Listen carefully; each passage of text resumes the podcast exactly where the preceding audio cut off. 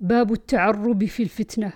عن سلمة بن الأكوع أنه دخل على الحجاج فقال يا ابن الأكوع ارتددت على عقبيك تعربت؟ قال لا ولكن رسول الله صلى الله عليه وسلم أذن لي في البدو.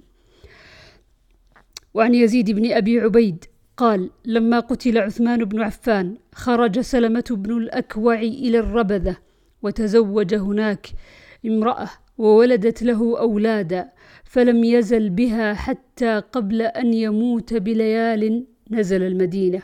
عن أبي سعيد الخدري رضي الله عنه أنه قال قال رسول الله صلى الله عليه وسلم يوشك أن يكون خير مال المسلم غنم يتبع بها شعف الجبال ومواقع القطر يفر بدينه من الفتن. باب التعوذ من الفتن. عن أنس رضي الله عنه قال سألوا النبي صلى الله عليه وسلم حتى أحفوه بالمسألة فصعد النبي صلى الله عليه وسلم ذات يوم المنبر فقال لا تسألوني عن شيء إلا بينت لكم. فجعلت أنظر يمينا وشمالا فإذا كل رجل رأسه في ثوبه يبكي فأنشأ رجل كان إذا لاح يدعى إلى غير أبيه فقال يا نبي الله من أبي؟ فقال أبوك حذافة. ثم أنشأ عمر فقال رضينا بالله ربا وبالإسلام دينا وبمحمد رسولا نعوذ بالله من سوء الفتن. فقال النبي صلى الله عليه وسلم ما رأيت في الخير والشر كاليوم قط. إنه صورت لي الجنة والنار حتى رأيتهما دون الحائط. قال قتادة يذكر هذا الحديث عند هذه الآية. يا أيها الذين آمنوا لا تسألوا عن أشياء إن تبد لكم تسؤكم.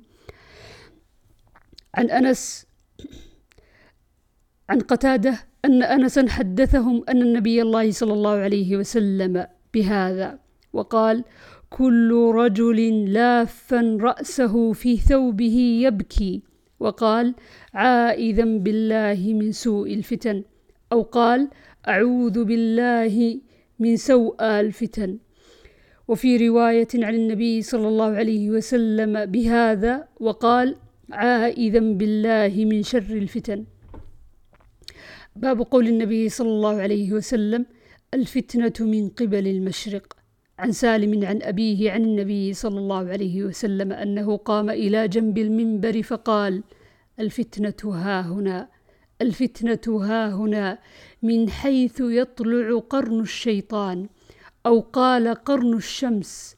عن ابن عمر رضي الله عنهما أنه سمع رسول الله صلى الله عليه وسلم وهو مستقبل المشرق يقول ألا إن الفتنة ها هنا؟ من حيث يطلع قرن الشيطان. عن ابن عمر قال ذكر النبي صلى الله عليه وسلم ذكر النبي ذكر النبي صلى الله عليه وسلم اللهم بارك لنا في شامنا اللهم بارك لنا في يمننا. قالوا يا رسول الله وفي نجدنا. قال اللهم بارك لنا في شأمنا اللهم بارك لنا في يمننا. قالوا يا رسول الله وفي نجدنا؟ فأظنه قال في الثالثة هناك الزلازل والفتن وبها يطلع قرن الشيطان.